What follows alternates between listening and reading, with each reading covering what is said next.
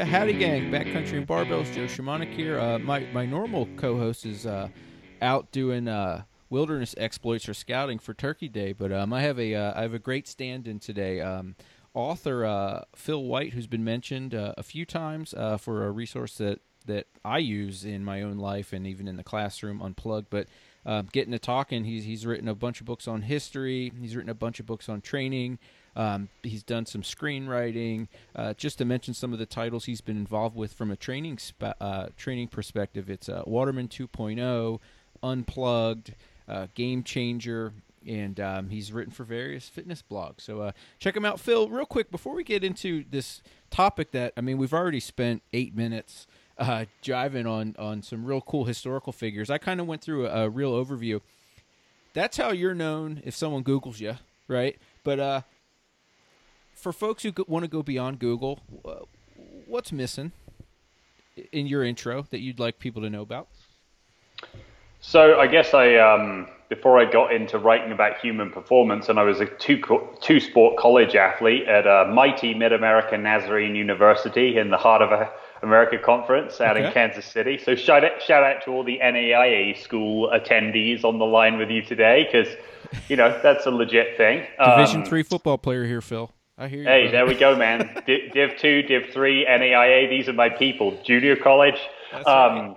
Love it. So I played I played basketball, and uh, to my brother who played at the Southampton, so a Premier League uh, team academy for a couple of years. For his great amusement, they gave me money for uh, footy for soccer. Um, I don't know why, maybe because I have an accent, but anyway. So um, yeah, my first couple of books were. Um, were in history. So I wrote one called Our Supreme Task, which is the unlikely tale of how Winston Churchill ended up a tiny little uh, town of Fulton, Missouri in 1946 and his Iron Curtain speech, which he said is the most important speech of his career. And as you know, Joe, he gave a few. Yeah. Uh, so yeah, you might want to check that out. And really, I wrote it from the perspective of um, the president of Westminster College, which is still a great liberal arts school. Again, a small school down there in Fulton, Missouri. Lovely people. Um, how on earth did he pull it off, Joe? Um, Winston Churchill coming off the back of essentially holding the line until the US came in to bail us out, as you guys mm. always do. Thank you. Oh, um, yeah, we'll take it. but he he kept Western democracy alive virtually by himself until the US entered the war, despite the fact that we were routed on mainland Europe. Hmm. We were thrown back into the sea. Um, and obviously, the Dunkirk evacuation. Um, watch the movie Dunkirk if you haven't seen it. It's brilliant. Read a book on it. It's amazing. But how was he able to do to do this? And then beyond that, how was this this plucky college president, Bullet McCluer, able to get the most famous man in the world to come to a college that most of your readers ha- probably haven't heard of, but until I wrote the book, I hadn't heard of. And um, you know, how was his wife involved? How what part did Harry Truman play in this tale? So that book took me three years. Um, I did in-person archival research down there at, at, the college in Missouri, where the National Churchill Museum is. If you ever roll in through Missouri, check it out. The National Churchill Museum in Fulton, brilliant. Well, it's Churchill. in the basement. It's in the basement of an old church that was bombed out in London in the in the Blitz, World War II, and they literally, a wealthy American businessman brought it back and rebuilt it stone by stone, and it's the same um, guy, Sir Christopher Wren, that designed and built St Paul's Cathedral in London, which everyone knows, basically the church with the bloody big dome. Oh, so cool. yeah, that's its own history. So three years on that in dusty archives, and then wrote a book called Whistle Stop. Um, about how on earth Harry Truman overcame a double split in his party in the 1948 election.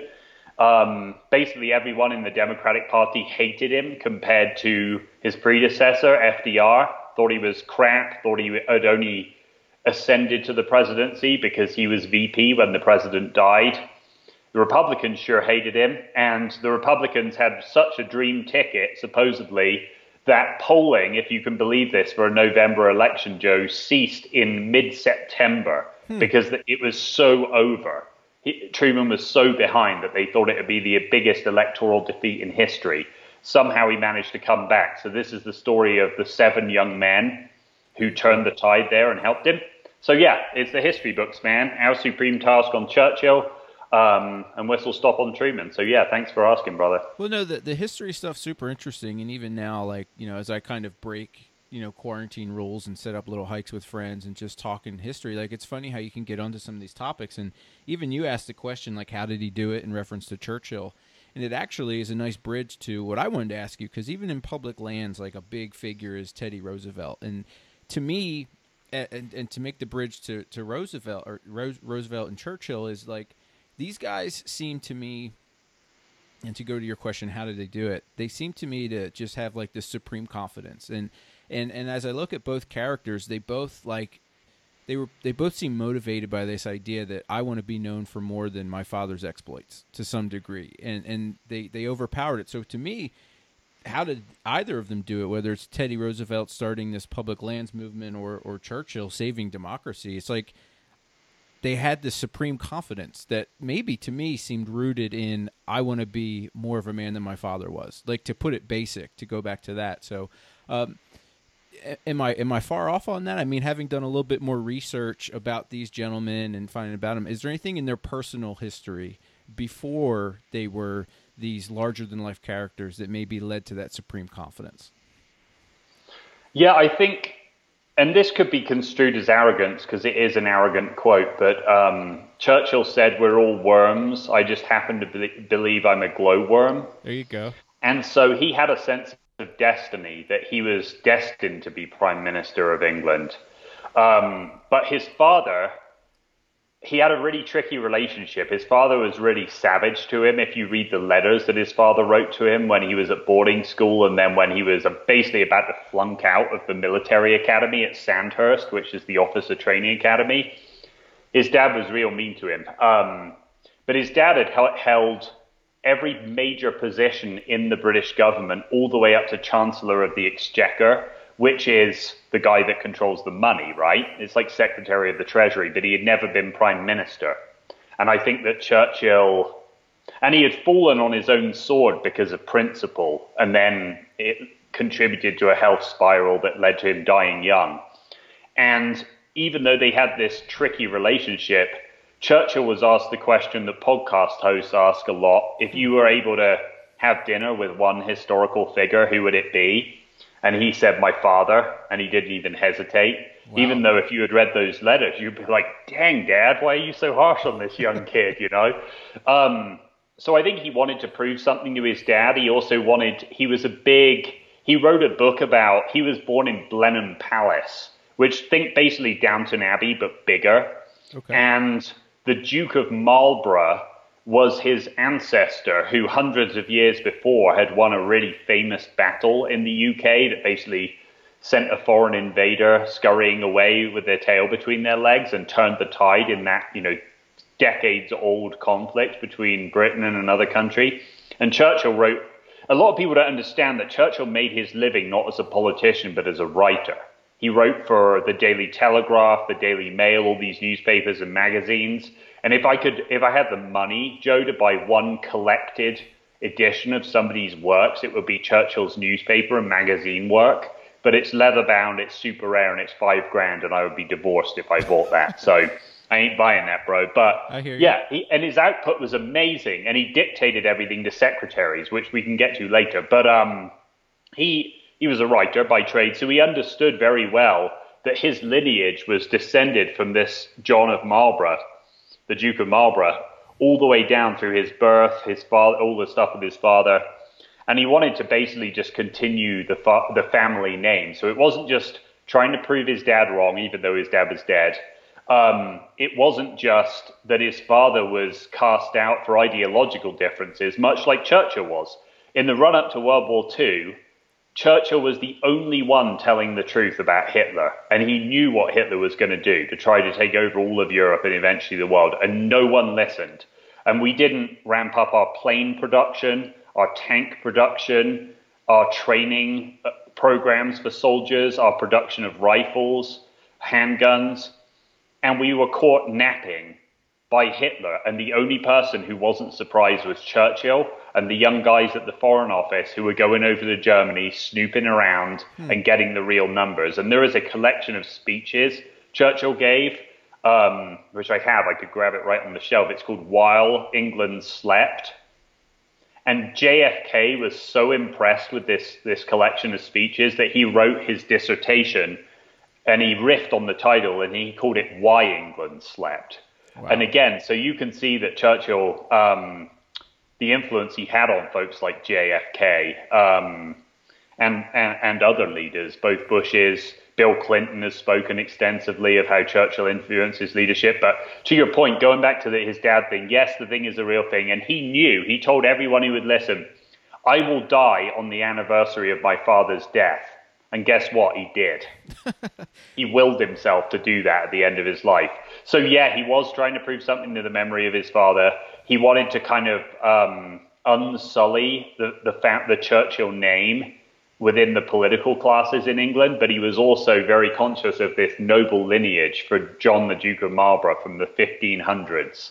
So much so that he wrote over a million words about his ancestor. Well, it, it's super powerful to me, and, and honestly, it's a historical route and a fun route to get us into really what I think is important about even the, the performance books that you've written and the takeaways for all the folks in this who, who are listening to this. Is just you can call it confidence. You can call it like uh, you know living up to your destiny or or you know lots of things you can title this but to me it, it, sounds like resiliency so i guess the question there too is in the context of these historical characters and maybe you've managed to bridge some cool relationships with really powerful coaches like kelly starrett and, and uh, exercise physio- physiologists like andy galpin who i appreciate but it's this idea of resiliency, right? And like, what was it about Churchill? I mean, because it's my opinion, even with my own kids, we all have a dose that we can take, and if you get the right dose, you can you can be Churchill even in your own little space and and and really meet tasks and perform and do awesome things. Or if the if the stress is not dosed appropriately, you can kind of be that worm character that, that Churchill talked about instead of the glowworm. So I mean, how how how do you think Churchill? Is there any clues besides him just saying, or anybody besides him just saying, um, "I'm going to be great and I'm going to live up to this," or "I'm going to be the glowworm"? I mean, where where does that character start? That resiliency start, where you can because some parents fold to a, a dad who's going to be that critical of them. And let's be clear, Churchill memorized hundreds of lines of poetry in school, so he was really good at memorization. Surprisingly, uh, not not surprisingly at all, he was really good at public speaking. And other than that, he was te- and he loved to read. So in today's uh, English joke of an English literature class, um, throughout the school system into the most elite colleges, he would have crushed that. He was crap at everything else. He was consuming though. I mean, literature. He was real bad at number. Yeah, but he was and he was consuming literature and history. Um, he was obsessed with military history, which ended up serving him well, but he was a bad student. He did not graduate from college with a degree. He only got his officer, um, he only passed out of Sandhurst as an officer on his third, three strikes and you're out policy. He had to retake that thing twice, and the last one he was out on his ear and he barely scraped through we write people off at a very early age if they are not able to take tests well. Yep. And one of my best friend, my best, probably my best friend in Evergreen, Matt Cormier, is the, as he calls it, the lucky, the lucky principal of Wilmot Elementary here. And the fact that no one listening has heard of that school or that person is irrelevant. The greatest leader I've ever seen in person in any sphere, military, human performance, anything um, because his highest station in life is to be the principal of Wilmot Elementary and affect the lives of kids. Has some amazing teachers serving him, but we've probably all dealt with teachers who have um, not been so great, and maybe even entire schools that have written us or our kids off because we don't know how to take tests or we're not proficient above the board, across the board. Sorry. So I think the thing is with Churchill, if you had looked at his grades and you had looked at his lack of control over his personal finances, mm. even the newspapers that paid him the most, even when he got the biggest book advance, he ended up winning the Nobel Prize for Literature. Most people wouldn't know that for his World War II memoirs. And yes, they're biased, and yes, he bigs himself up and rags on his critics. And it's it, it, as literature, they're not that great, and he shouldn't have won the Nobel Prize. But it wasn't a question of he spent that book advance money. He was in massive debt his entire life and would just, you know, wouldn't cut back on his champagne, wouldn't cut back on his caviar and all this stuff. So he had zero control of his personal finances outside of when his wife would kick his ass and he'd cut back for a few days and then go right back. He was a terrible student. He was very egotistical. So for most of these things, we would be punished, if not written off, from the time we were a child. Hmm. If we're not willing to follow the beaten path. Um, and I think that that's a really big mistake. But I think with Churchill, he always had this inner confidence, which sometimes turned people off because it manifested itself as spoken and unspoken arrogance. But he knew, even when he was in the political wilderness in the run up to World War II, because he was punished for telling the truth, that his time would come, and come it did. And he was willing to put himself to the sword so my grandmother told me a story about, and the Irish are great storytellers, so maybe this is why. When my grandfather was serving in France in World War II, before he was invalided out with shrapnel in both hips, so basically honorably discharged, we would call it, like medical discharge, that she worked in a department store, and the ladies in the store that she worked with, what we call shop girls at the time, most of the time didn't go down to the um, to the bomb shelters when the sirens sounded during the day. And I said, Nam, why was that? Particularly in light of another story she told me that, that soon after my grandfather was invalided out and they went back to the south coast, that the, the store next to theirs was bombed out by a German bomb. So had they been doing their thing and they had been one store over, they would have all been dead. But she said, well, we heard that Churchill often didn't go down to the shelters because there was too much going on. He wanted to work, or sometimes because he had the curiosity of a little kid. He just wanted to go up on, on the the, uh, the roof and watch the watch what was going on with the planes coming over on the nights you could see them, or watch the tracer fire go up when it was dark. So she said our, our, our way of showing solidarity with Winston, if he wasn't going down to the shelters, our noble and fearless leader who couldn't be replaced, well, we're not going to go down either. And that was their solidarity thing, which again, right now, we're talking about context. Like this virus sucks, and my wife has been sick for like seven weeks, as you know, so it's a real yeah. thing. But if you were in England for a certain period of time, you were being bombed by the Germans heavily every day oh, and yeah. night for month after month after month. And that never came to American shores, which I'm glad, and it's not you guys' fault. But when you've heard these stories from people who have lived through this stuff. It it turns you either into diamonds or into dust. And a lot of people have kind of critiqued this notion of the greatest generation, but the folks that lived through two world wars and the Great Depression had to deal with some stuff that we can't even imagine when oh, we're sure. being told to stay at home for a few weeks. Um, and Churchill knew this. He got out. He would cry a lot at a lot of things. He would cry when he went to a neighborhood where the whole street was basically flattened. If he went to a hospital that had been bombed and was in ruins and they were still pulling bodies out, like this would move him. So here was a man on one, one end that was willing to sacrifice his health. A lot of people don't know he started having heart problems during World War II, so not surprisingly, even when he was at the White House that one Christmas trying to court FDR's support, he was having heart murmurs and all kinds of stuff. He had a couple of mini heart attacks, mini strokes. And he hmm. just kept going. They'd keep him in bed and he would just run everything from his bed. He'd be dictating to a rolling roster of secretaries. So you had on one, one part this amazing resilience and this feeling that he was destined to lead the country in its hour of need.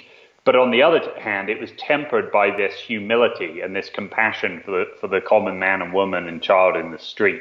And I think that this balancing act um, of his personality and also the fact that he rose above the limitations that people tried to place on him. You're stupid. You're a bad student. You can't control your money. You're always in debt. Those things are all true. Not the stupid part. He was a bad student, couldn't control his money, but he wasn't willing to let the labels that other people, teachers, his father, authority figures placed on him because he knew in the heart of hearts that he had something to offer the country that no one else could. And when it came to it, he almost killed himself with the hours that he worked, with the sacrifice that he put on the line. So was he at the front line taking bullets? No, although he had done that in previous sure. conflicts for his country.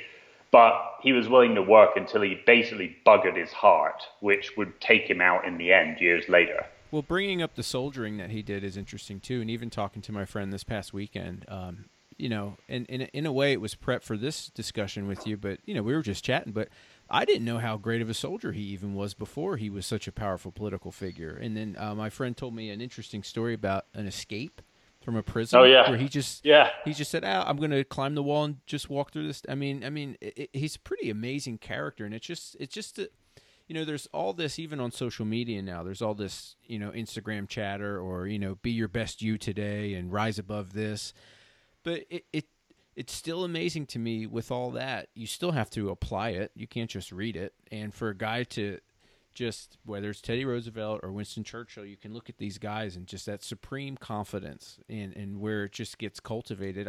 It, it, makes me think though there still had to have been that one person. You know, we, you talk to social workers and things. You know, i I've always been curious about what can kids do to be that resilient character, to be that Churchill, and not be that kind of worm character that kind of just fades into to nothingness or oblivion or just kind of cowers and and one social worker kind of put it in perspective. She goes, you know, what I've noticed from kids is they need that one person to care about them and just push them along. Did did Churchill at least have that? I mean, because you know you got this dad, uh, you got this need to be great, but I'm still there. Had to have been something tangible, and was it was it mom? Was it a, a nanny? Somebody just saying, "Hey, man, you are cool. You can live up to this." It was both of those, and then Churchill had really dynamic friendships. So, okay. if you want a good Churchill book as like an, a, a, a gateway drug for him, read *The Splendid and the Vile* by Erik Larson. Okay. And I interviewed Larson recently for a future project, which in a year or two we'll talk more of that. That hopefully, but Erik Larson is one of the greatest living historians we have and is a national treasure. So he wrote the book The Devil in the White City, mm. is what he's best known for, um, which DiCaprio's com- production company bought the rights to, and DiCaprio was going to star in and just various Hollywood political infightings. It never ended up happening, but they still own the rights. So hopefully one day we'll see this on the big screen. But yeah, so The Splendid and the Vile is the best book on London during what I was talking about, and my grandmother, my nan, in the Blitz. Okay. There's a lot of books written on the Blitz. It's by far the best.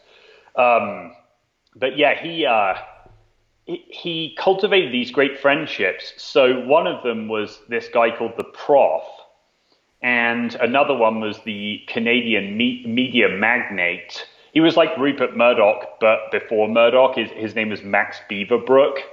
And they actually had a weird friendship where they would insult each other. And but he ended up making Beaverbrook like his head of wartime production, even though the guy knew nothing about factories. He knew about running newspapers and magazines and had made a fortune. You know, he'd be a billionaire today, like Murdoch is, or someone like that. But um, yeah, so he he had this wide social circle of people around him, and even during the war, they would have these lavish dinners and he would test out ideas at the dinner table that he would then put in the speeches.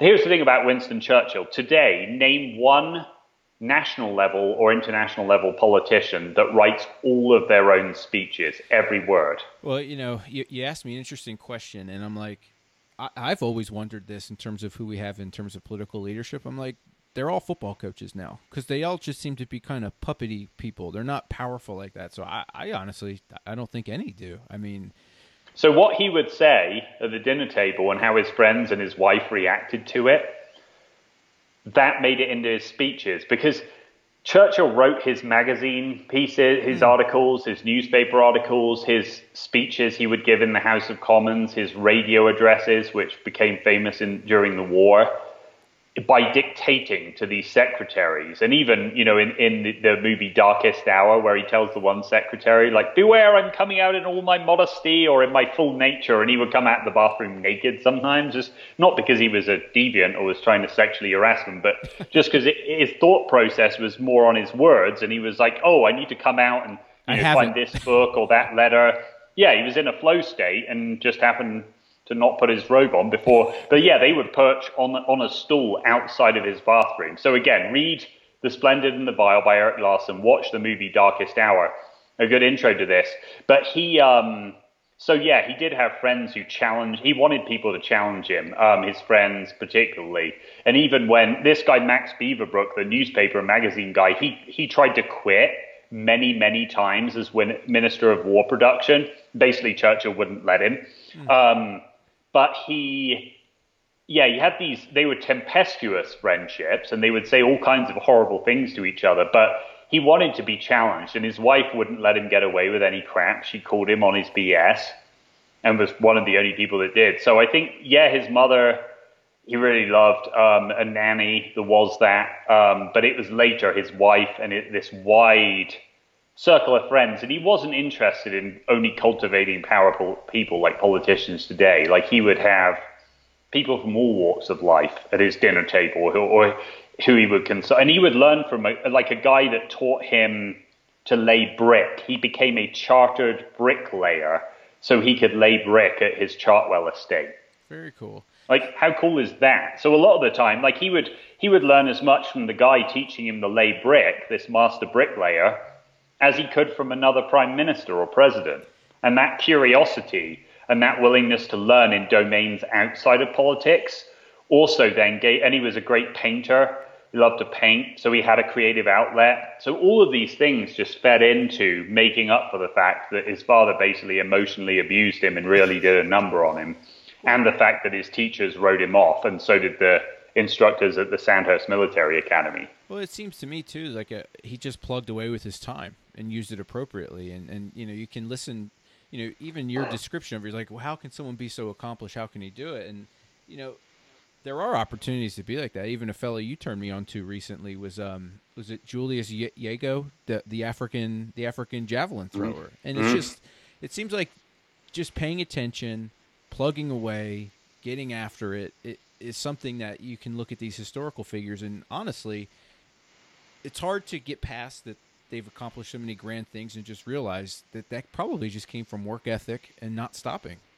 And also knowing yourself. Yeah. So not everybody is Jocko, and I love Jocko. Yeah. Um, and I've inter- was blessed to interview him for my next project with Kelly Starrett, which hopefully we'll get a deal on that next couple of weeks. We better, yeah. um, which you know some of the behind the scenes that we don't need to go into, but not everyone gets up at 3:50 a.m. and that's okay if you do, and if you can crush it, if you can work on your first book by getting up 20 minutes early a day and doing that, or by getting a dad workout in 20 minutes before your wife and kids get it, or two hours Sure. Whatever, man. That's awesome. But not everyone has that chronobiology. I certainly don't. I'm not a morning person. Does that mean, uh, and our culture, unfortunately, makes you feel like crap sometimes if you're not a morning person. But Steve, Steven Kotler once told me that somebody who's writing their first couple of books, you know, Steven Kotler, the flow, flow expert, that, and read The Rise of Superman if you haven't read that for Flow. Um, amazing. But he told me okay, he's a morning person. Um, you know, his wife and he have like two dog sanctuaries for rescue mutts and that kind of thing. And just a lovely guy, giving me a lot of great advice. But he said every writer, bro, every author is up either before everyone else or they're staying up later than everyone else because yeah. they haven't made it yet. Sometimes they never make it in terms of books being able to support them. So for me, that meant years of being up later than everyone else. Churchill managed to put two days into one. Mm. He got up like between like 8:45 and 9:30 while still trying to hold the, the Western Front for democracy, right? Okay. He always had an afternoon nap, which had to be minimum one hour. He had to have complete darkness in his bedroom. And between you and me, he was naked. Um, I don't know why that's relevant, but he was because he's weird. Um, so anyway, well, he's setting his cave. He up. took. So check this out. He took a minimum of one one hour bath a day and sometimes two. And even when he went to France to try to say, really, you guys are just going to quit? They were like, where is Winston? Like they had this meeting of the Joint Chiefs of England and France, the military. Where the hell is he? The story was that his valet, the long suffering Frank Sawyers, had forgotten, so basically his manservant, right? Like think like Mr. Carson in Downton Abbey, had forgotten to wake, wake him up at the time he wanted but it, because he knew his routine was so important, he insisted on still having maybe a 30 minute bath. Hmm. That was his start of the day. And while he was doing the bath, he was dictating to a secretary that he brought to France with him. Some people, I once had a friend say, well, that doesn't sound like the heart of a certain leader. He made all these people wait when the West was teetering. Yep. Okay, but he knew that you can't put someone else's oxygen mask on if you're unconscious because you didn't put your own oxygen mask on first. What do they tell you in the safety talk on a plane? Please put your oxygen mask on before you help anyone else. Why is that? So his naps were restorative. His daily bath, which I have adopted ad infinitum, as anyone knows me, I'm not dictating to anyone, that would be weird, but Yeah. I don't think my wife would like that very much. Hey, but honey, anyway. follow me in the shower here. But anyway, um, so my wife's been real sick. We're in the middle of moving house. We're trying to finish two books and start. How should I say this in case she's listening? Two more, parentheses, maybe more than two. I have like 10 clients. Um, I have two kids, 10 and 13. I'm trying to train every day or most days. So are the people worse off? Yeah. But she had one night where she literally thought she was going to die during this COVID thing. It's, it's a real thing. Okay. Sure. My outlet has been a can of Great Divide Yeti Imperial Stout. There you go. Oh, it's not paleo. Sue me. And a hot bath for a minimum of one hour. And how I time that, I'm real slow at reading, Joe, is 50 pages of a good book. There you go. No, Minimum. I, I think that that idea to just you know be yourself and, and be a little selfish is a really hard thing to get into folks, and especially even even talking to my wife, like you know she's scrambling to do certain things, and you know she's trying to prepare a PT presentation, she's trying to train, she's trying to be Mother of the Year, she's trying to get through Father's Day, and then she's trying to be a good wife to me, and I'm just like, hey, it's still cool for you if you know you need to run with Jackie to get all that in. That's fine. Um, and, and and I would say that a little bit of that has to do with just paying attention to yourself and figuring out what works and, and what's going on and, and finding And- out what little resiliency tricks you need to put into it and, and, and apply them, but not let them consume you. And also knowing the warning signs, man. I, Yeah. I, I haven't spoken kindly to my wife and kids for since my wife's been sick, to my shame. All right, and I've got to fix some stuff on that front. I have been this close to an emotional breakdown several times, and I had a period like this a few months ago where I called Brad Stulberg, my buddy who writes for Outside Magazine, because he's been very clear. Like, if you want to read a really honest piece on mental health hmm. and why it's okay to not be okay sometimes, go back and read Brad Stulberg's columns from last year in Outside Magazine. And I called him and I was like, bro, you know, this is how I'm feeling. I'm taking on way too much work. I'm stressed out. You know, losing some clients sometimes for factors outside of my control when I don't feel like I've done anything wrong and they'll pull the, it's not you, it's us. Our budget got cut crap. Um, it was really taking a toll. And one, Brad was very generous with his time despite being on deadline for one of the biggest magazines in the world. But two, he was like, man, sometimes it's like just okay to not be okay, but you've got to know the warning signs. So basically, he was having panic attacks that was so debilitating he couldn't even run groceries for his family, that kind of thing. Just had to basically sit in his room and be quiet. And so you've got to know the warning signs. And sometimes it takes your wife saying, buck up or ship out. Yeah. And sometimes it takes knowing that someone else told me that when their, their office becomes real messy, that they've learned that might seem like a tiny thing or some Marie Kondo bullshit about simplifying your space, but it's actually an indicator that they're, they're doing too much and that their mental health is not where it needs to be. And then that spirals into a second level signal, a third level signal. Um, if you're not sleeping well, okay, you cut out afternoon caffeine. You cut your alcohol down to zero or to one beer or one whiskey a night.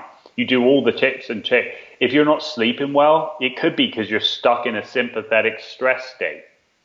And you you could do some things like breath work, like check out Patrick McKeown's stuff on breath work, um, Casper Vanderveel and whoever, uh, Brian MacKenzie. But you cannot out supplement burning out a lifestyle that is burning out your adrenals. Sure. You can't out train it. It's not a question of work harder, be tougher. Dan Pfaff, the great, um, I learned this through my co-author Fergus Connolly. There's a quote in the book 59 Lessons that Fergus did, um, where Dan Pfaff says something like, "It's not the person who does the most work. Like this is a fundamental mistake that." I think he says like smart work correctly dosed is basically what champions learn to do, particularly as they get become an older athlete. So we've got to stop doing this you have to get up at 350 Love it. and leave a puddle of sweat on the floor. If you can, great. And I'm not bashing Jocko because he's a legend and he is an early bird and he's crushing it as a father, a husband, a motivator, an author, a speaker, a teacher, everything he does. Amazing guy. Not everyone's built like that. So if you know you're, you're a night owl, use some of that time smartly dosed to do some of the stuff that you cannot do during normal work hours, but without crushing yourself. And no, start to learn what your warning signs are and cultivate practices. Look to Kelly Starrett, 10 minutes of mobility a day, every day. Look to Dr. Jim Afremow, my co author who wrote The Champion's Mind. Five minutes of mental skills training a day, every day. Bookend each day with five minutes of nasal breathing. Mm. No protocols, breathe through your nose calmly and focus on that. Five minutes in the morning, five minutes at night. And if you're like me and you're stressed and tense and angry all the time, 10 minutes at night. Okay. Um, and just so know, know your chronobiology, right? Like read like The Power of When or whatever. Read some Michael Breus. So know when you're most when you're at your most dangerous. And this will inform Joe how you train. If oh, you sure. are a night owl and you're trying to crush 5 a.m. workouts, you're screwing yourself at a cellular level. Well, and vice versa. Know and develop some minimum effective dose self care practices and start with mindset and start with mobility and maybe taking a daily walk. Um, and then know the warning signs or ask your spouse or your friends outside of me just being pissed off What seriously? No, no, you're right. What when I have too when I have too much volume on the home front and the work front and the everything front? How do I behave? You talk to me like an asshole, okay? You're inconsiderate. You're controlling. Those are warning signs. What does your office space look like? What is your what do your workouts look like? Warning signs, and, and knowing then, okay, I've got to dial back the volume on something, and it's probably work. Um, or maybe it's social media. You're wasting two hours a day. You don't think you are. Install rescue time on your phone or freedom. That'll, oh, I don't have time to write. I, have been wanting to write this book for 10 years, man. I don't have the time. Really? How much time you spending on Facebook or Instagram, bro? Yeah. Really? Because the average person, if they're using two or more platforms, Kenny Kane and I um, have done a lot of research on this, an hour and 53 minutes a day if you're on two social media platforms and you use them daily. Don't tell me you don't have time for self care, to take a bath, to take a walk with your wife and kids, to go for a run, to do some breath work, to do some mindset training. Yeah, you do. To read a book. Yeah, you do. You're just choosing to not prioritize it and to lie to yourself. And that's not a knock. Just start taking honest stock of your life and recognize that you cannot be Superman 24 7 because that works until something breaks mentally, spiritually, physically. Well, I was going to, that's the thing that even in the hunting space that's drawn me to it is this idea that, you know, one of the, I'll, I'll get into it, but one of the warning signs that I've noticed is uh, ease to sleep is a big one for me. If I can roll into bed, not think about it, and go to sleep, everything's tracking behind that really well. But when I start thinking, when I go to bed and it's I got this client's program to run that. I'm worried about this. Um, what am I doing for Jeremy on the podcast? Are my lesson plans in order? Like, if I have that frantic moment where I'm going through that checklist, it, it's it it's just not going to work. And then from there, that's the spiral. Then the wife's starting to, hey Joe, um, you're not being very nice to me. And then i notice i'm blown up to the kids and then training's not coming and then i'm eating ice cream before i go to bed. Like but i've noticed that if i walk that back room as i walk that back it all goes to what am i doing to make sure i can get to bed at night? And for me that's a lot about managing screens and, and paying attention to myself in that sense where a lot of the things that i've noticed that i'll think are escapes are not doing what I want them to do, and that might be that hour of TV at night. And I really have to be disciplined in the sense that rather than the hour of TV at night, it's that hour to read, you know, Aldo Leopold at night, or Mark Kenyon, or dive into one of your books, or, or whatever you want, episodic. or even something, yeah. even something. If you like to read romantic fiction and don't want to admit it, if you like the Twilight books, yep. doesn't matter what it is. But yep. we do know that even a Kindle set on the lowest light setting or an iPad disrupts your sleep onset, exactly what you talked about, yeah. reduces REM sleep, and reduces overall sleep quality. So don't lie to yourself and be like, well, I mean, if you travel a lot, well, sure, it's great to have a thousand books on your Kindle. I get that, man. But it, it read, read um, just read a freaking paper book. And again, this is not about hacking your life. This is not about fitting in one more thing or the 10 things you need to do, you know, that clickbait bullshit. It's not about that. But it's just about, and it's a constant battle, right? It's, a, uh, it, it's between essentialism, as Greg McKeown calls it in his book, not coincidentally called essentialism, and non essentialism. um, it's about if you're a person of faith and you say you prioritize that, and yet you never let a friend challenge you by saying something like, What's your biggest spiritual challenge today or this week? Or if you're never reading your Bible. Uh, and it's not about listening to 20 sermons a week from this church, that church. I'm not living it right now. I'm speaking unkindly to my wife and kids. I'm irrational. I'm angry because my, and I justify it, my load is too great. Like I said, my wife's sick, we're trying to move house, etc. But if I care about my wife and I say I'm prioritizing her, well, my time doesn't reflect that. The way I speak to her doesn't reflect that. And I'm not really doing anything on the spiritual side to address it because, frankly, I just don't want to. Because at the end of the day, I just want to drink a beer and have my bath and everyone just leave me the hell alone. That's just complete candor of where I'm at today. And as a result, there's some fallout on the marriage front from that. There's a fallout on neglecting friendships from that that now I'm going to have to go and address because I've been an asshole. So it's all very well to just look at your circumstances and blame this factor or that, but it comes back to Jocko in a good way. It's not just prioritize and execute, but you have to own it. If your kids are acting out, maybe you're modeling you're angry, you're irritable, you're mm. short tempered. They're just a, a, reflection of you. Oh yeah, kids, okay? are, kids are great for that. I mean, I can remember even being young.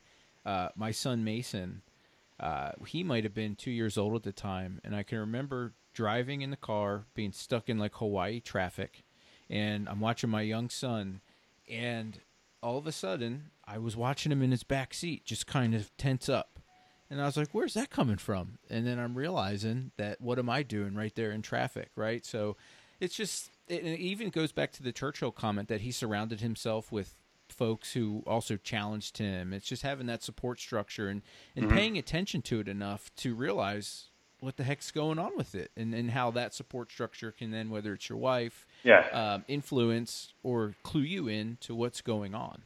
And sometimes you can't do this by yourself. Like, here's what I'm going to do, Joe, this week to fix this. And again, people are like, what is, what are you making Joe your freaking psychotherapist, dude? What are you doing this poor guy? You didn't bet for this, did you, Joe, when we talked last? Um, but deal with it. It's happening. So the pastor, the pastor that married us, Dan Vanderpool, like when you have a lobby at your church named after you, and he doesn't have a book or anything else, but just a pastor in suburban Kansas City. We used to meet. We in four questions, and, and, I can't remember all of them um, due to the current somewhat self-inflicted PTSD and you know just being old. I turned 39 this week, but he would. Uh, one of them was. Uh, have you spoken to your wife and kids? Mainly, would you say kindly or unkindly this week? Like, man, I don't want the book of James thrown in my face. And again, this is not, I'm not saying this as like, oh, look at me, I'm a person of faith, so that makes you, me better because I'm a Christian. It's me saying a lot of times I don't live out what I claim to believe, so this guy holds me accountable. Sure. we haven't d- lived there for six years, Joe, and I miss that, so I'm going to call Pastor Dan later and be like, hey, remember, do you still have that piece of, he, he has the piece of paper with the four questions. So if someone's looking for a clickbaity title for this podcast, it is the four account the four accountability yeah. questions. Sure. Um, you know, it's like, are you watching your language around your kids? Which again, oh, what kind of bad dad are you if you swear around your kids? Well, when I'm stressed, I swear more. It's Just reality. And then there's like two other questions, and they may seem like small questions, but the answers to them are actually real big and tell you an awful lot. And then we would unpack that for an hour on a Friday afternoon at Starbucks. Very cool. Tears would be shed, um, boundaries would be pushed. Well, accountability accountability would be issued, even if you picked one question that your spouse told you this is a problem right now between us. If you asked a close buddy, and again, it has nothing to do with the faith thing, ask a buddy to ask you a question or two. What's your biggest challenge this week, man? Or how, just how, how have you been doing with your marriage this week, bro?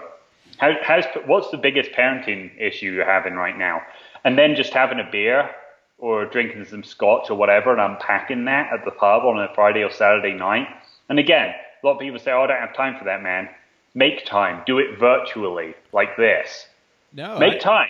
Have someone keep you accountable because we need someone. We need, as men, we need men alongside us. As women listening, you need women in your life who are not your mom. Well, you're, you're, if you have a strong father, your father cannot be your one and only friend as well. You need friends who will come alongside you, call you on your bullshit, and help you shoulder your burden. Well, and if you don't have that in your life because you've squeezed it out, because having 2,000 pseudo friends on Facebook has excluded actually making time for real friends. Say if you were on socials for an hour, okay, a day, cut that to 30 minutes, and the other 30 minutes, call your dad, call your brother, talk to a friend, spend that, you know, spend that time, even one, doing that one day a week, if you cut that in half, or the average, almost two hours, you cut it in half three days a week. Reinvest that time in cultivating this candid conversations where people call you on your crap.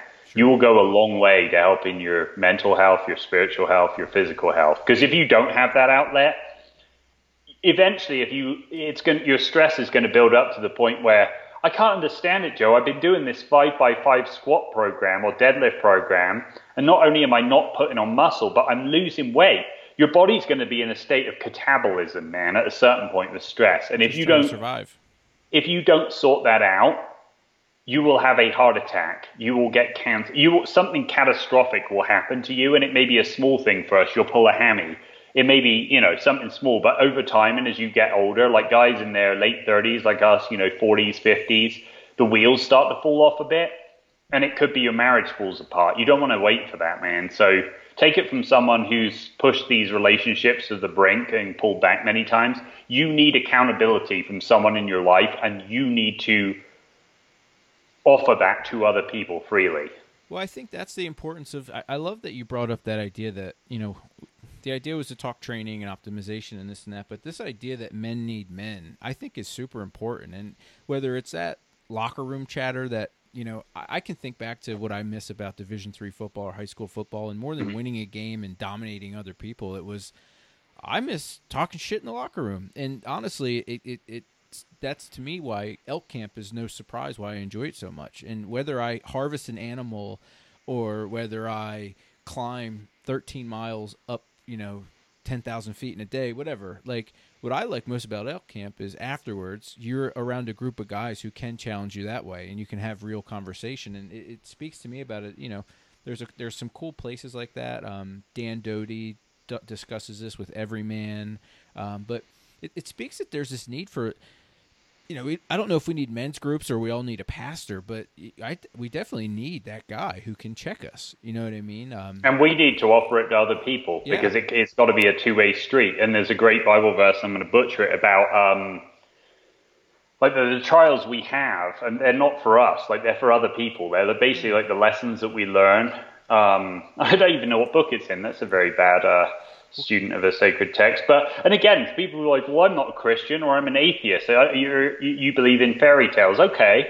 Well, I'm just telling you that when you go through tough times, you can learn some lessons that a younger guy that hasn't come through this, or even a guy your own age or older than you hasn't gone through it, could do with some help with, man. If you have a special needs child, if you, you know, your wife's sick or you you go through something or you lose your job and then you hear about a buddy who loses their job and instead of calling him you just on facebook trying to big up your latest vacation or staycation in this case because you've got that new macbook monitor. Yeah. Call your damn friend and not just commiserate like oh i'm so sorry you lost your job. But here's what i did bro and actually it ended up i was at the chris burkard the photographer told me recently like i was at the the station with my bag packed and ready to go down this freelance road of being a photographer. And yet I had all this pressure telling me to get a safe job and go to a good school and finish my degree and and eventually, you know, a friend of yours may be at this fork in the road where they know they should be a freelance writer, photographer, doing something creative that they're really good at. And it takes them getting fired to figure that out. And they have a hmm. family and they're scared about their income, man. And that's a real thing. And that happened to me. And then it's not until that boss that you hate at the time, but later you're like, thanks, man. I, I, I, I good. It's what Jocko says. Again, a Jocko good. lesson. Good. right? Go watch the, go Google or look on YouTube, Jocko Willink. Good. But until that, that friend has that perspective, they go drink real hard for six months and their marriage falls apart because of it, because they got fired and they're upset with the world. They're angry with their boss. They feel like their spouse is bugging them to get another job and they feel like they can't and they hate that line of work anyway. They don't know what to do. Well, I went through it, so I'm going to pick up the phone, man, and take that and extrapolate it to your own. What's something hard that you've been through that you know a friend or family member is struggling with? Hmm. Today is the day to pick up the phone, Joe. Well, you know, and, and I would agree with you, and it speaks to even a point that you made in our earlier conversation before we had this is maybe you know the big draw to mental resiliency that we're you know the, the idea was physical resiliency but we, we're definitely down this mental resiliency path so we'll stick on it but it also seems to me like if you have that check, if you're willing to call somebody, if you're willing to have somebody call you out, that's the path to build empathy with people, not to talk about it on social media or to post or do a TED talk. Yeah, or do a TED. But like the thought is, hey, actually get out there and practice it because you spoke to earlier statistics that show that our society right now is losing all form. You know, people talk about empathy, but they don't really exhibit it college students, there's a long term study, over the last 20 years, empathy among college students has gone down 40%. Hmm. Why is that? I would say because we're not doing this even in a even in a Skype setting. You're having a real conversation, right? What? But it's not it's not a chatter back and forth and, and, and actually experiencing emotions with people. We love long form podcasts not because the guests are A list performers, or a big name, much as I want to hear from Jimmy Chin about film directing, and I want my son who wants to go to film film school to to listen to that and to take Jimmy's masterclass, right? Um, we don't want to hear Steve Kerr riff about coaching. Whoever, Gregg, Pop- Gregg Popovich would never do that kind of podcast, we know, but um, neither would Kawhi Leonard for that matter. But in, in joking aside, we do not have these conversations in our lives, and as men particularly. And I said it applies to your wife too. Like her mom can't be everything to her. Like yeah. her best friend. Oh, my mom's my best friend. Awesome. How many other friends do you have? And how many times a week do you call them or go out for happy hour or virtual happy hour right now, whatever. Same for our wives, man. Like we, I don't know we miss these conversations because they're inefficient. We, we've adopted a Henry Ford efficiency line model, not realizing that we are not an, our life is not an assembly line. Yeah. And we are not a robot that puts rivets on a car or puts wheels on a car. We are human beings. We have a fundamental need to be an authentic community and to look each other in the eye and have long form conversations. And right now, Joe Rogan is a substitute for that, and Tim Ferriss is a substitute for that, and your podcast is a substitute for that. Those are awesome, and I love all of those guys. Um, I love what you're doing, but it can't be a substitute. It needs to be a complement. Yeah, no, because you, it's okay. Mark Kenyon's book that I referenced before. He loves public lands, and he loves the idea of Yellowstone. But the the fact is that because Yellowstone is talked about so much on National Geographic, because maybe it's written about so much, people consume that and they think that they're actually going to get the benefit that Yellowstone can really give you. Where what you really need to do is get in your car and go to Yellowstone. So you know, there's a great story about Emerson, Ralph Waldo Emerson, visiting John Muir. Yeah, your national parks dude. Um, without which, arguably, there wouldn't be any national parks. And John Muir kind of said something like, and, and the quote was more pithy than this, that for a guy that really loves nature, like his essay, you know, on nature, and read like Emerson's collected essays, or even Thoreau, um, and they're amazing.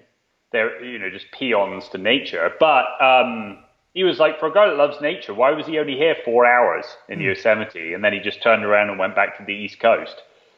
He was like, to get, you know, basically the subtext was he needed four days, he needed four weeks. Sure. And they didn't have phones. They weren't trying to find this waterfall or like, hey, this is like hashtag Alex Honnold. This yeah, is where. Honnold climbs. Hashtag free solo. And, and there's a reason that Tommy Caldwell deliberately threw his phone off the wall on the Dawn Wall. Like, if you haven't watched the documentary, The Dawn Wall, Kevin Jorgeson and Tommy Caldwell, he didn't drop his phone. Like, the story even told Jorgeson, like, yeah, I think I left my uh, pocket open and it just fell out. No, man, he wanted to focus on the experience, the culmination of eight years figuring out the route and this thing, grueling, horrible thing that he's doing with his friend on the wall he wanted to be fully immersed. And as much as he loves John Branch calling him from the New York Times, and John Branch is one of our greatest living sports writers, he just wanted John to not ask him any more questions for a while. Sure. He wanted to focus, man. He wanted to be. You think Laird Hamilton is checking Instagram when he's surfing 70 foot waves at Jaws? No, and it speaks to even you brought up Rise of Superman and um, this idea of flow state, and that's a it's a great book that was passed along to me by of all people um, a beef farmer in South Carolina. But it's incredible. The the book is what the book is. It, it it just highlights the need to be passionate about something, to actually put real time into it and focus on it for a moment, instead of just doing things um, for an Instagram post or or letting things break. And, and and I know that memory can be really flawed. Like you'll never be able mm-hmm. to remember everything that a picture can tell you.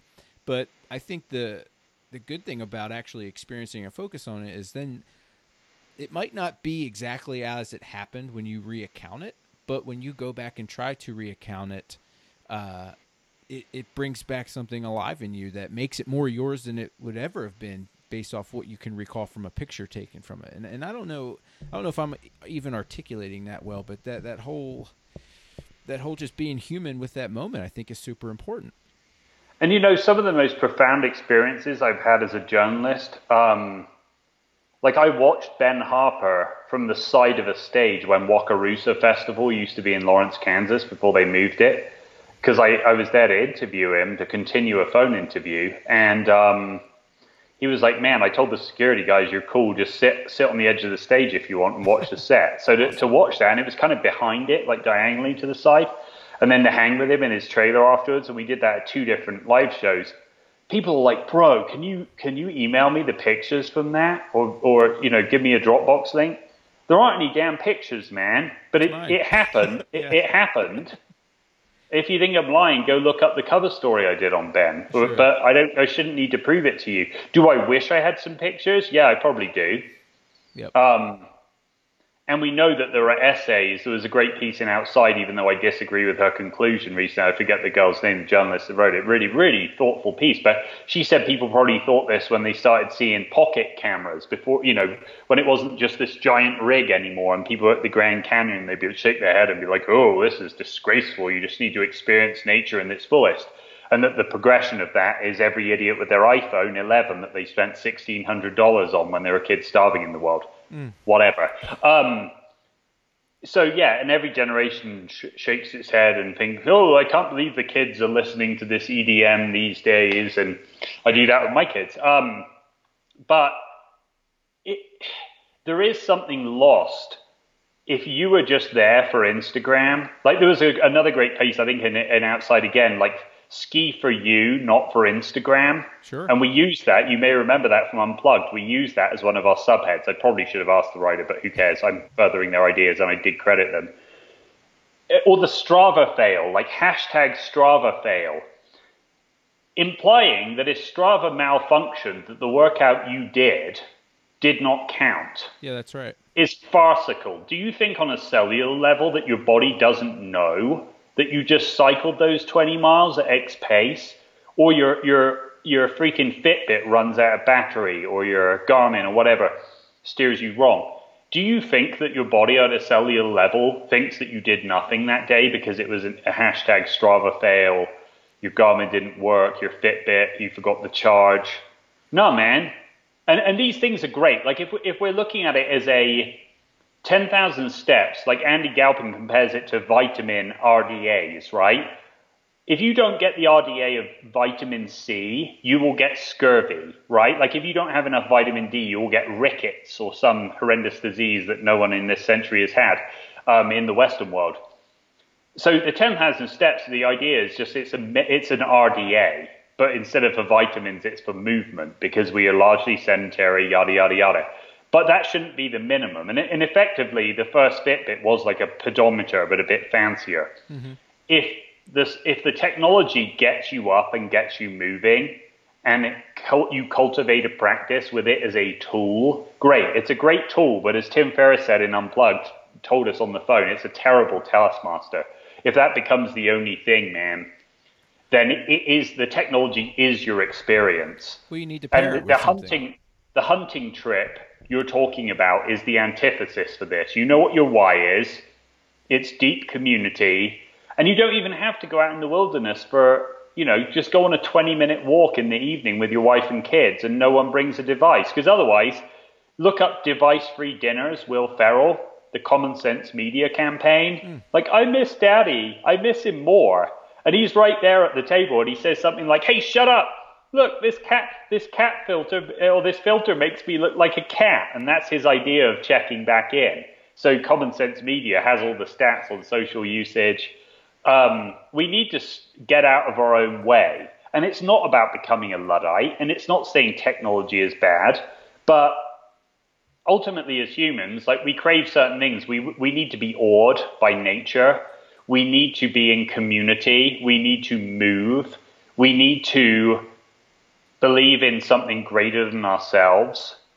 And there are certain things in our society mobile technology and extractive social media platforms being one of them, that if you do not set up guardrails, whether it's a time limit on Freedom or re, um, one of the other apps, right, Rescue Time, if we don't set up as guardrails, technology that is designed to be excessive cannot be managed moderately unless you are Jocko and you have a will of iron. I doubt that social media is detracting too much from this guy.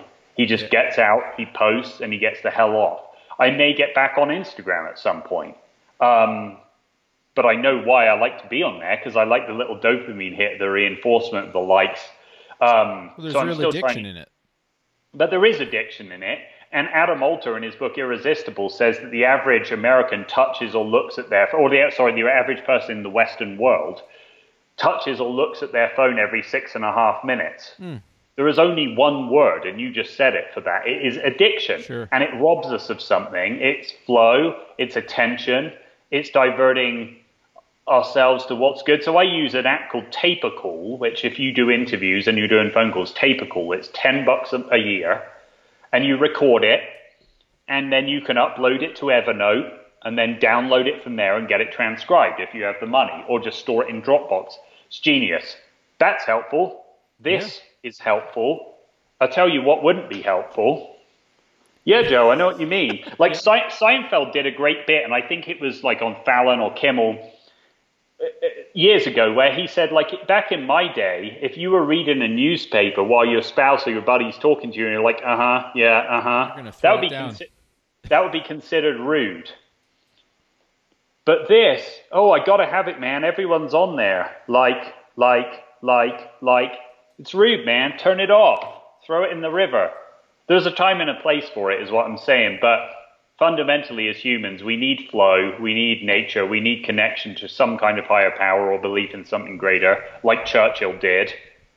Well, which was you we, know, like we, Roosevelt did. I we need that. Man. I would say we need, and we also, you know, to kind of sum it up, you know, so you can take care of your wife, but and, and even to bring it back to where we started again. I really think it's funny. The the draw to this conversation must be really powerful because we went into it saying we weren't going to go here, but we did. But and when we got there through Churchill and and and um, and Roosevelt, but we also need each other more than anything, even now in a real way, not just liking and clicking each other. And it makes me just wonder again about Churchill and even again about the criticism that he got from his father through letters.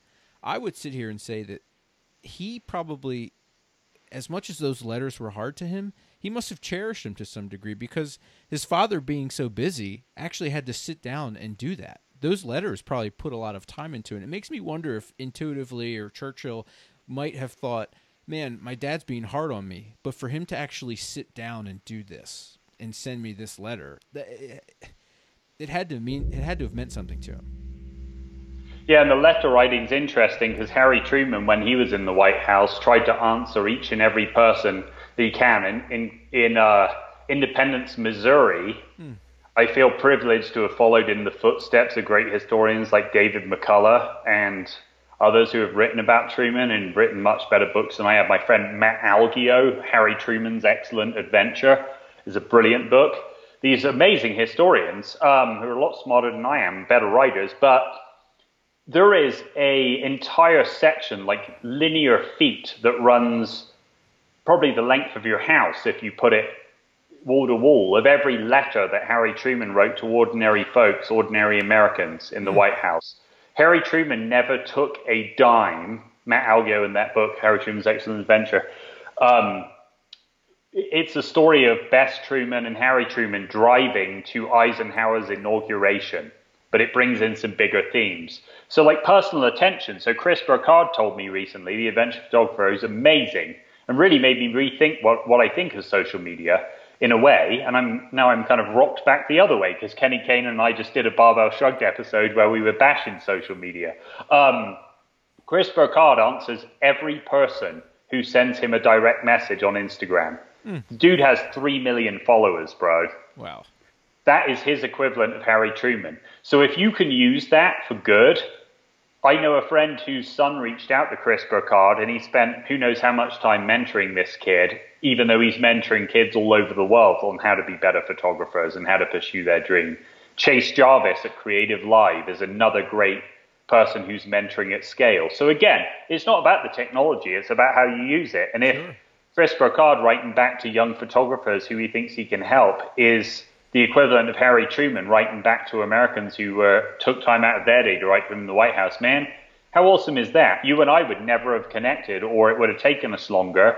We wrote back and forth on Instagram. Yeah. So, so it's not it's not about the tool. It's just about where does it fit in your life. And if you're honest, and if you use a tool like the ones we mentioned earlier, or pick any app, or even built into Instagram, it tells you an average daily amount. Okay, we'll look for minimalism. I'm a coach, man. My business is all online now. My freaking the government won't let me reopen my gym, bro. Do what you need to do to support your business and your family, like this. Sure.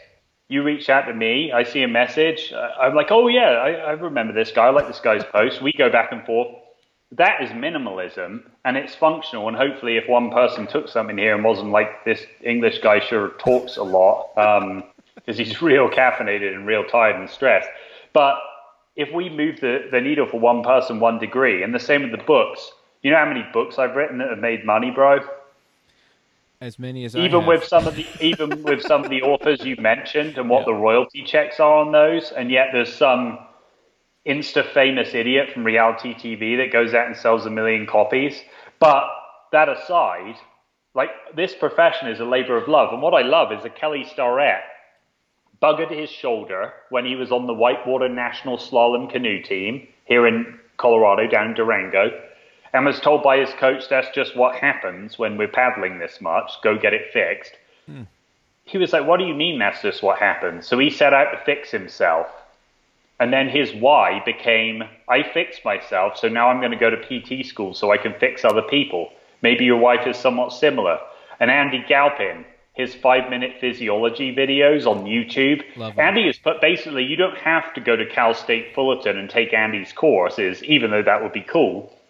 It's all on YouTube, man. Jocko, Chase Jarvis, Chris Burkard, Jimmy Chin's masterclass.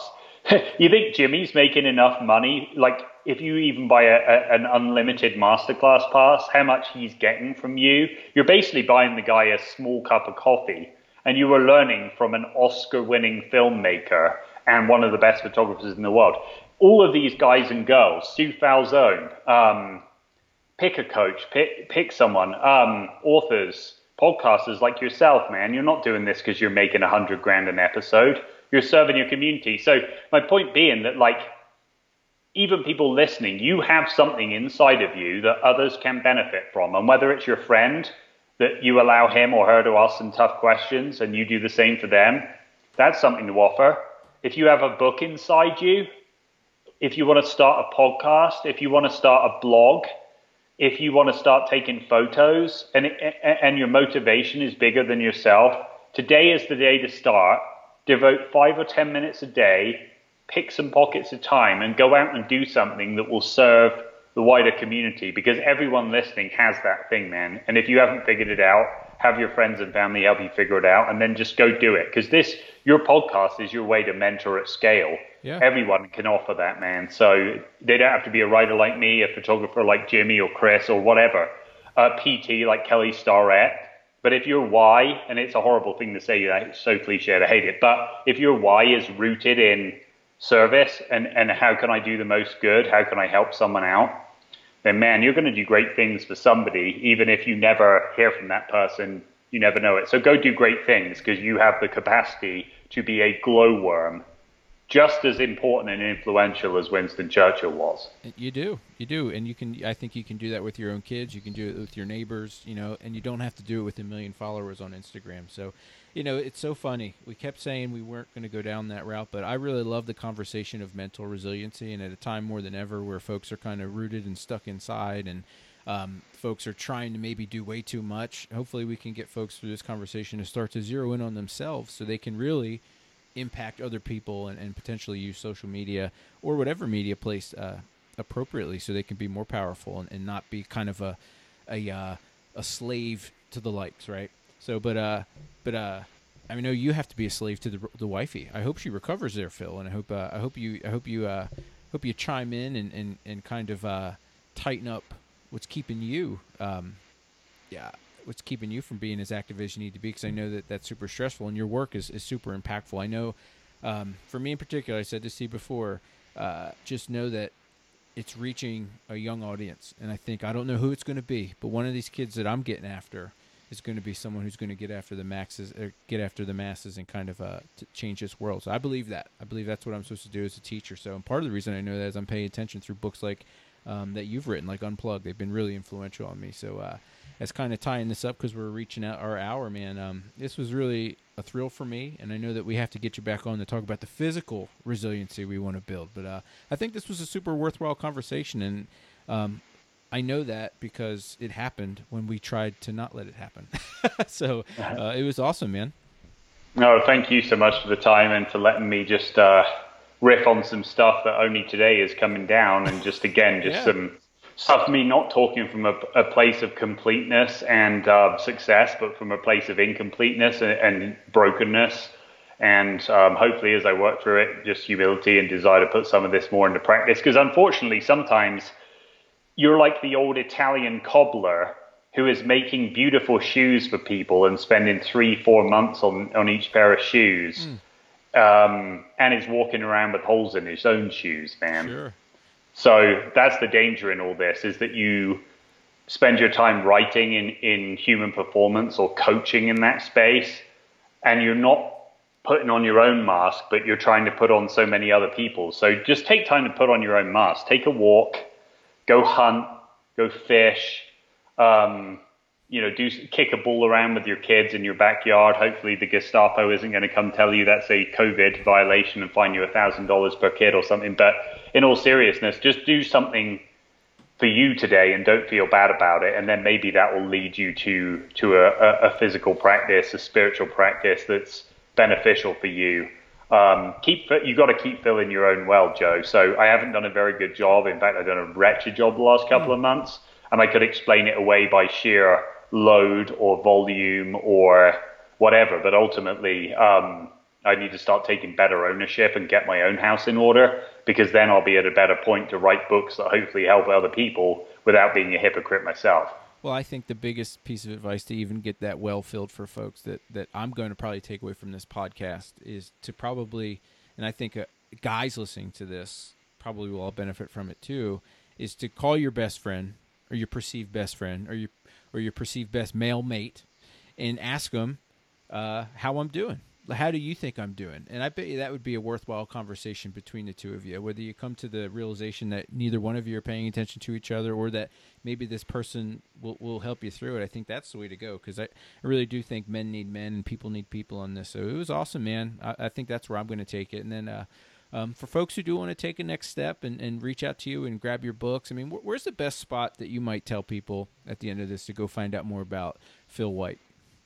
I mean, ironically, if you want to contact me, just hit me, send me a direct message on Instagram. It's just Yeah, at right. Phil White Books, and it is ironic because I've been on for a while, I've been off for a while, I've been on for a while, and like I said, if you listen to the Barbell Shrug podcast Kenny and I just did, which isn't out yet, um, you'd be like, well, that's hypocrisy. No, it isn't. I'm just trying to figure it out. But yeah, just reach out to me that way, and then. Um, yeah, there's there's a uh, website called clippings.me, which is an online portfolio site for creatives. And, and then if you just search Phil White Books on that, you can find some of my latest articles for uh, for Hana, for Momentous. I mean, for Train Heroic, I'm lucky enough to partner with guys like Nic Gill from the All Blacks or Tim DiFrancesco's with the Lakers and Ghostwrite for them. Um, which again is just my way of trying to serve. They, they're an expert with stuff that can help people. Here's people that need to be helped. There's me in the middle. Um, so yeah, you can check out some of my latest articles on there. But yeah, we'd love to have a conversation with anyone about whatever, really. I suppose. Cool, gang. Well, check out Phil. He's the man, Phil. This was uh, great fun for me. I love your work. I'm going to follow you back, follow back up with this. Hopefully, um, the conversation was stimulating enough to convince you to come back and do it again. Because um, I'm Yeah, I'd persistent in that in that regard. I'm going to email you again. You know. So um, now that I have, Would love it. And you, you, you messed up by giving me your phone number. So go take care of your wife, man. and uh, Thanks, thanks, a bunch. And everybody, train, hunt, live your best life possible, folks. Thank you.